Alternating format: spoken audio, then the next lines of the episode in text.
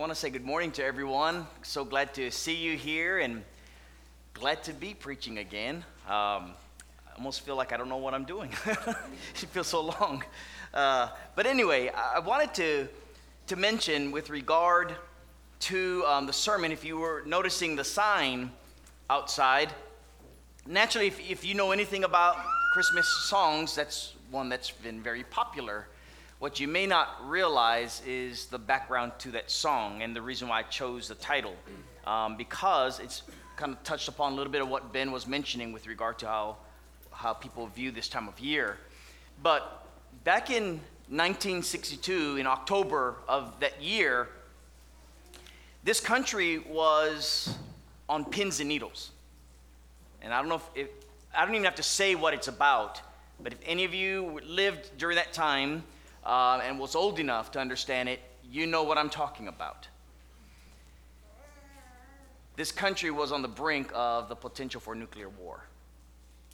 And there was a man who was born in France, but this section of France was actually taken um, by German, by the German Empire in the eighteen seventy-three war with the French and German um, war. And And so it, it was annexed in, and while this Frenchman had been drafted into uh, the Nazi army, and he didn't want any part of it. To make a long story short, he had defected, been a spy um, for the French uh, army, and after he got out of the army, and that's a story in and of itself, he moved to Manhattan in nineteen fifty-two, and, and in nineteen sixty-two, as this was unfolding, this man who happened to be a songwriter, singer, with his wife, penned the words to the song that we now sing. But it was in the midst of a horrific time, uh, if you're a citizen in this country, um, knowing the potential. And if, if you're particularly involved in government, high-level government, it was really stressful period for our country. So what I'm saying is that there is a way, a perspective that you can have about a given season, a given time. And for some, as Ben was mentioning, it's a time of great joy. And for others, not so much. Time of stress, time of pain. We have brothers and sisters in Christ who have lost dear loved ones. Um, and in that tragedy of loss, it's hard to be happy during this time. And it may be that way for years for some, in how they cope through life. And so I'm using this phrase in a multiplicity of ways. I'm going to narrow it toward the latter part of the sermon, but on the front side, I'm going to ask a question that um, I'm going to ask it in reverse, because if I asked it the way I, th- I want to ask it, just about everyone here would probably raise their hand. I mean, almost one hundred percent. So I'm going to ask it this way, and then I'll put the slide up. How many in this room do not, if you're willing to raise your hand, do not celebrate birthday? Yours or anyone's? Nobody's birthday? One person? No, no, you just lied. No, no, just kidding. Okay, Miss Carlotta, you didn't lie. um, so everyone celebrates birthdays, right? Okay, one more. How many of you do not celebrate Mother's Day? Who's going to raise their hand on that one, right? All right, so everyone celebrates their birthdays. Everyone celebrates Mother's Day. So did you know that birthdays and Mother's Days were not celebrated by Christians centuries ago? Did anyone know that? Very few people know that. Birthdays um, were actually frowned upon in Jewish culture, among other cultures. Um, it was the day of one's death that was important to them. So for those that are thinking argumentations and applying argumentations to the whole Christmas thing, is that's right up your alley probably. But um, it was a ma- mindset that when you read Jeremiah twenty, verses fourteen through eighteen, you read uh, Job uh, chapter three, verse one, these men cursed the day they were born. And because they cursed the day they were born, everyone else is supposed to curse the day that they were born. Can you imagine? That's the way people do their Bible studying. It's in Scripture. Curse the day you're born. There's your Bible authority, right? That's what we all should do. And so for centuries, even up until the seventeen hundreds, in, in, in many cases, most people did not celebrate birthdays. In fact, it was a pagan pagan ritual that, um, depending on which country you're from, they would actually light candles to ward off the evil spirits. And eventually, a candle for every year we're born, and then for good luck, they would add extra candles. When I was growing up as a kid, we'd add one extra candle, and one for good luck. I don't know if you guys ever practiced that, but in Hawaii, we did it that way. And so it was a pagan practice that later on, now we just, everyone does it. Mother's Day, same thing. There was um, the the mother, basically, of all gods. And Mother Rhea, uh, the goddess Rhea, was of this particular god that people would worship, right? And so this was a practice that was going on for many centuries. And it was not until, I think, nineteen oh five to nineteen oh eight when it was actually practiced in a Methodist church in this country, where Mother's Day really began for this country. And some would say, well, but that's a different Mother's Day. But the practice of Mother's Day has pagan origins. People are applying it differently, kind of like the birthdays and what have you. So most of you know where I'm going with this. You get, you get what I'm saying. These are practices that at one time Christians frowned upon and would give you Bible verses as to why you should not practice either of these two um, holidays, let alone others, right? So keep that in mind. So the question then is, should we stop these practices based upon this new information? Now that I've soiled your minds, right? Should we stop practicing birthdays because we don't have uh, Bible authority, uh, as some might say? Should we practice or stop practicing Mother's Day, Father's Day, Son's, I mean, all the days that we now have, right? Grandparents' Day and what have you. Or do we have freedom in Christ to practice it? So I hope you know where I'm going from that vantage point. And my goal is not to teach for or against Christmas, by the way. Um, I believe that's going to be a personal decision that you have. But what I am wanting to do is show you perspectives that I think are very, very important for those who call themselves faithful children of God, right? Because we want to do all things in service to our Lord. So when we look at these perspectives with regard to Christmas, obviously there's two dichotomous type, you know, these two opposing views generally speaking, and there's gradients within these two opposing views, right? But before we actually look at these two opposing views, these are the biblical facts. These are not debated, right? So the fact is, when we go to Luke chapter two, I want you to open your Bibles to that text. I want you to look at Luke chapter two. And of course, Luke chapter one and two deals with the birth of Christ uh, in the gospel accounts, along with Matthew chapter one and two. And so I want you to read verses thirteen and fourteen of Luke chapter two and see um, this fact of what's going on in Scripture. It says here, and suddenly there was with the angel a multitude of the heavenly host praising God and saying, "Glory to God in the highest, and peace on earth, goodwill toward men." This was right after the statement, "For there is to you, uh, uh, born to you this day in the city of David a Savior, who is Christ the Lord." So after announcing the birth of Jesus Christ, this was the rejoicing that went on in heaven. And this is the quotation that Matthew gives of that rejoicing. Go on to verse fifteen.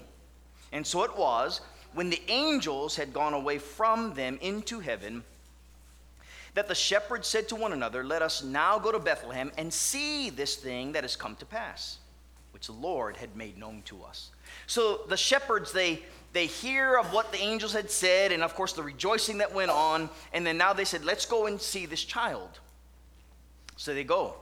"They came with haste," verse sixteen, "found Mary and Joseph and the babe lying in a manger. And now when they had seen him, they made widely known the saying which was told them concerning this child. And all those who heard it marveled at those things which were told them by the shepherds, but Mary kept these things in her heart and pondered them. And then the shepherds returned, glorifying and praising God for all the things that they had heard and seen as it was told them. So they glorify God, having heard about the coming Messiah. They've been waiting for the coming Messiah. It had been taught this morning in our Bible study in Isaiah. This was prophesied. This was going to happen. Now that it happened, there are people that are rejoicing over this, particularly these shepherds. Well, go on to Matthew chapter two, and we have, again, another biblical fact of what had taken place. And then I want to make a point after this with regard to these verses. In Matthew chapter two, verses one and two.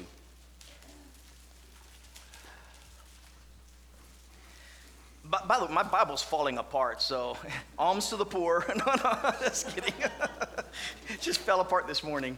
Um, After Jesus was born in Bethlehem of Judea, in the days of Herod the king, behold, wise men from the east came to Jerusalem, saying, "Where is he who's been born king of the Jews? We have seen a star in the east and have come to worship him." Okay. Here is amazing passages, or here are amazing passages with regard to the birth of Jesus. Angels rejoice, shepherds praise God and uh, rejoice. Magi, or, or these uh, wise men, came from the east, right? So we got these Gentiles. They're coming, they're worshiping him. You don't worship anybody but a God. They're worshiping this, this child that has been born. Now, I bring this up right now because of this. Could I have read this, these passages at any time during the year? Amen. Any time of the year. Which includes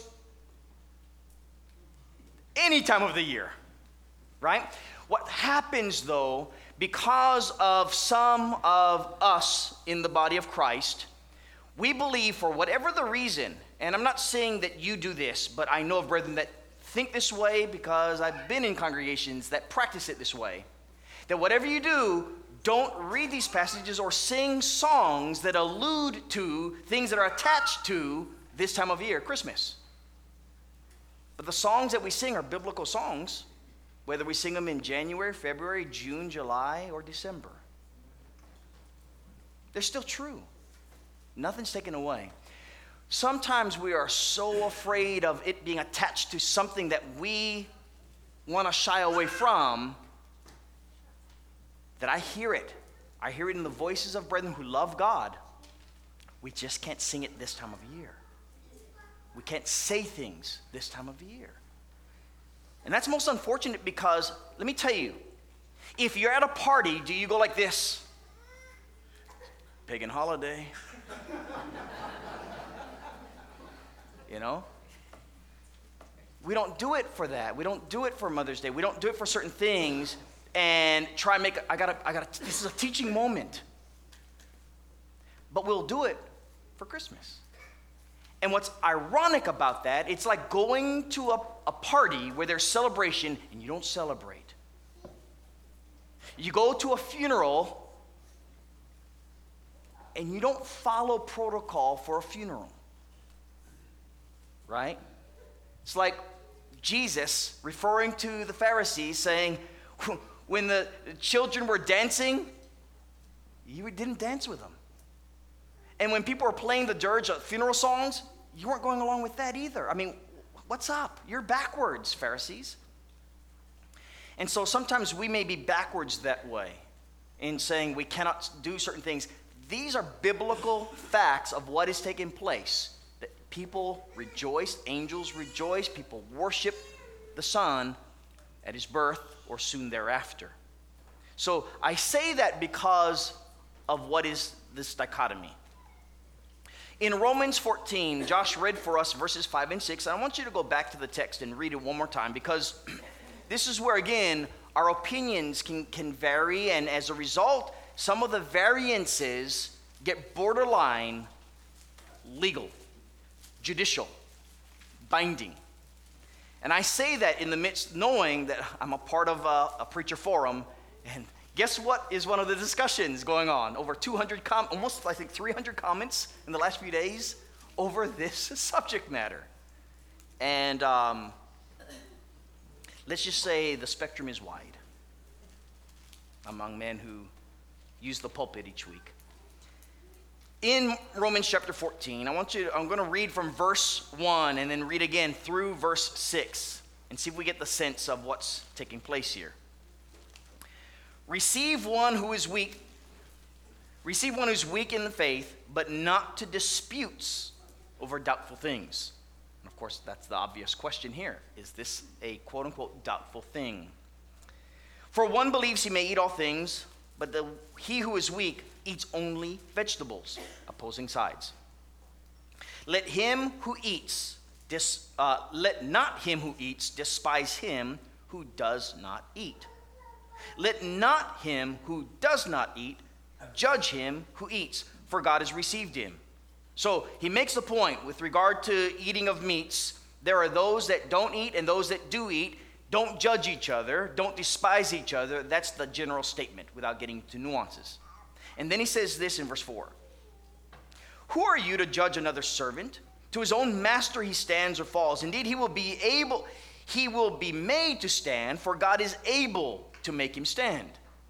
All right? So it's not a matter of, okay, you know, here's here's the truth, and you don't have the truth, so therefore you've got to stop doing what you're doing, whatever that, that practice is. In this case, it's um, eating meats that had been offered to idols, in some, as some would say, or sold in the marketplaces, um, some would say. And then there are those that would be, we've got freedom in Christ, we can do this.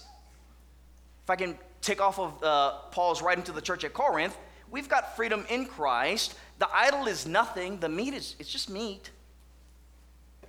But the one who says it's wrong because it had been given over to idols, it's like you're practicing idolatry. So therefore, and they come up with this complete theology surrounding the eating of meat that you ought not to do it. It's sinful, I believe. That's the dispute here. And he says, listen, whether you do or don't, God is able to make that person stand. Okay? Then he says this in verse five. One person esteems one day above another. Another esteems every day alike. He doesn't give us context beyond that. It's only on presupposition what we think they may have meant. But in the twenty-first century, you know what would be included? Christmas, among other days. He says, one person esteems one day above another, another esteems every day alike. Let each be fully convinced in his own mind. He who observes the day, observes it to the Lord.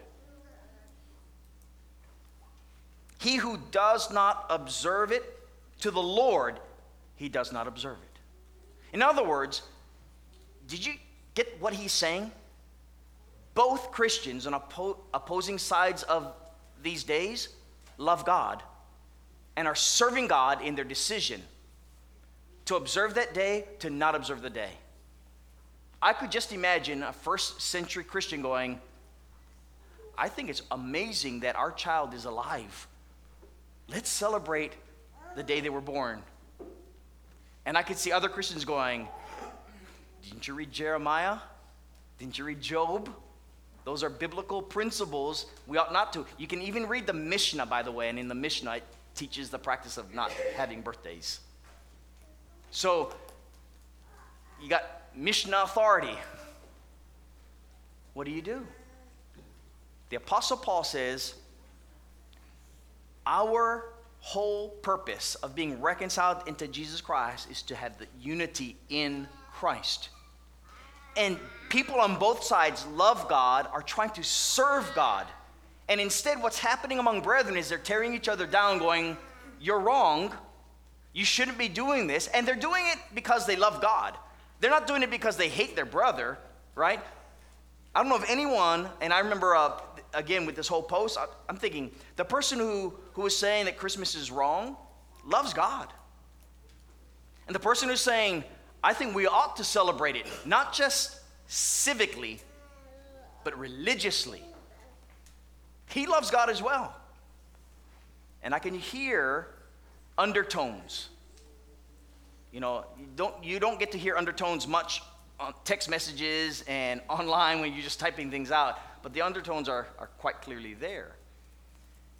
And I'm thinking, both sides love God. Why all this opposition? And I'll add one more thing. What time of year is it that the world, generally speaking, the world thinks about the Messiah? What time of year is it that the world, generally speaking, may come to a church service and hear? And as Michael was saying, they want to hear good news. When do they come? Do we wait for this sermon somewhere around August? Oh, no, wait. Scriptural. Christmas in July. I think that's the phrase, right? So do we wait then? Of course not. You know, I've, you, you hear people saying, well, we need to be shrewd. We need to be wise. And we need to take, uh, take a hold of the opportunities when they're given to us. And right now, the opportunities is this time of year. That's, what, that's the reality. And what we have it in some of our minds is that because we want to teach nothing but the truth, we feel like this is the only time that you teach against a day because it's not specifically told to be practiced. And therein lies the debate among brothers and sisters in Christ. We don't have positive authority for this. We do for the death of Jesus, but not the birth. What's interesting is that statement I've heard many, many, many times. Articles, sermons, what have you. What's interesting is that there are other areas that, that are practiced among us that are not specifically mentioned, right? But in those cases, you know, we have authority and we, we kind of generalize. So if, if we had um, an example, then there would be, uh, oh, wait, we got an example. Uh, if we had people actually rejoice, well, people are actually rejoicing. You get the point. So I think sometimes it's what we want to believe we try to uphold, whether it's for it or against it. And here's the thing that I, I want us to, to realize. Paul is saying in these cases where it's not an explicit, like when you go to um, the book of Exodus or Leviticus or Numbers or Deuteronomy and you got this law, tells you here's when you partake of the Passover, right? Here's how you partake of the Passover. Here's even why you partake of the Passover. Very explicit. I mean, down to a T, here's what you do, when you do, how you do. And we get to the New Testament, and outside the Lord's Supper, you're not going to get who, what, when, where, how, why, in most cases. So what Paul is saying is these are disputable things. And when they're disputable things, he says, let each be fully convinced in his own mind. Because they're trying to serve the Lord biblically, not my feelings. But they're trying to biblically serve the Lord, whether it's to not observe it or to observe it. Okay? So I don't know how else to make that as clear as I can going forward. But that's because this debate will never end. So I'm trying to be as clear as I can that there are going to be those that do or don't do the celebrating of things, whether it's birthdays, whether it's going to be Christmas or whatever, Halloween, whatever it is. Some would say, oh, you just went into all kinds of territory of, of worms there that opened up, because that's even more pagan, right? And so, hey, this is Sunday. I think it's a pagan day, if I'm not mistaken.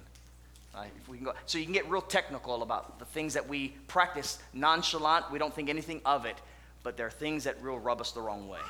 So here's what we need to be doing.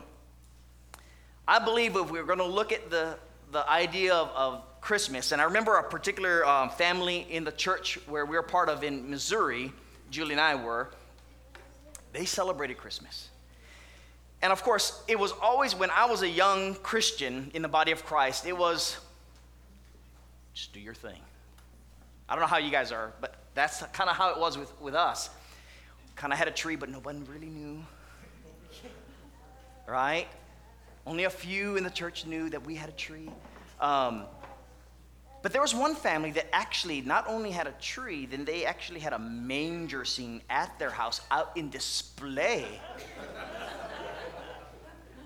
We laugh now, back then, that was like, wow, they're pioneers. That's what it felt like. Here's the thing. They were doing it not civically. They were doing it religiously. They were the first ones. I, they threw me for a loop because I had been taught as a young Christian, we don't celebrate it. And so when they did, I was like, well, you're kind of rocking the boat here, and you're not doing what everyone else is doing. Well, I didn't realize that there was a lot of people that were doing it, um, just not in the group that we had been part of. So here's the thing. Whatever your view is, I want us to go back to this thought that the Apostle Paul gives to the church at Corinth, because, again, this was dealing with idolatry, First Corinthians eight. And he says in verse one regarding idols, he said, knowledge does what? Knowledge puffs up. It makes us arrogant. It makes us somehow feel like we're better than the other person. That's what knowledge does. On the other hand, what does he say? Love does the opposite of puffing up. It builds up. It's a biblical conclusion to the whole, do you eat meats that have been offered to idols or not eat meats offered to idols? See, you can have your knowledge, but your knowledge is only going to cause you to go into your corners, get your gloves on, and duke it out, biblically, doctrinally, theologically. On the other hand, you can have a genuine, sincere love for one another in this disagreement. And guess what? Let God sort it out. Because he is able to make the one who doesn't celebrate to stand, and the one who does celebrate it to also stand. Amen. And when you can take that information and know that, you know what, in this congregation, as they're going to be in many other places, you're going to have those disagreements. You can have those disagreements with a genuine hug for each other. Genuine. And not like, okay, you guys are all going you know where because you're doing you know what and you know why. Right? We don't want to say all these words, but but we, we have those judgmental thoughts sometimes. We need to clear those. Jesus came into the world to reconcile us. That's the whole good news. And once we've been reconciled in Christ, we're trying to put on Christ. And the, what we do and how we put on Christ is extremely important. And so we, we look at these passages and we realize, you know, our soul does us no good, let alone the one that we're trying to, quote unquote, teach, when we belittle their view. When that person is trying, little or great, they're trying to be genuinely upright with God in how they're serving God. And so that's what I hope you take away from this sermon. So when I put, do you hear what I'm hearing? Not everyone hears the same thing that I hear. That's a twist on the title. And in this congregation at Rome, they all didn't see things the same way, and yet they were one in Christ, one in that body that met there. And I pray that we will always be one in the same way. Now, if you want to be one, here's what Jesus Christ teaches. Here is God. God creates man in his own image, but man, out of his own volition, his own prerogative, he chooses not to serve God. He sins. God gives him an out by way of sacrifice. Man continues to sin regardless of the sacrifice. And one day God reveals to us that instead of you making those sacrifices that are just not perfect, I'm going to send you a sacrifice that is. And he sends himself in the form of a man. Here's man who's going to be worshipped and revered as God, one who can forgive sins as God. And his name is Jesus. And he was born into this world so that he could die for this world. That's the Jesus Christ that we all serve. And if you want to have your sins forgiven, Jesus says, come follow me. Die as I have died, that you may be raised as I have risen. And that's why we teach being baptized, right? So you can die and put that old man of sin to death and rise up, just as it was commended by the apostles. Actually commended. And note that when you are, he adds you to his kingdom, and that's good news. And that's for you this morning. If you're here and you're subject to that calling or need to be invited, or you need the prayers of our brothers and sisters in Christ, why don't you do so as together we stand and sing the song.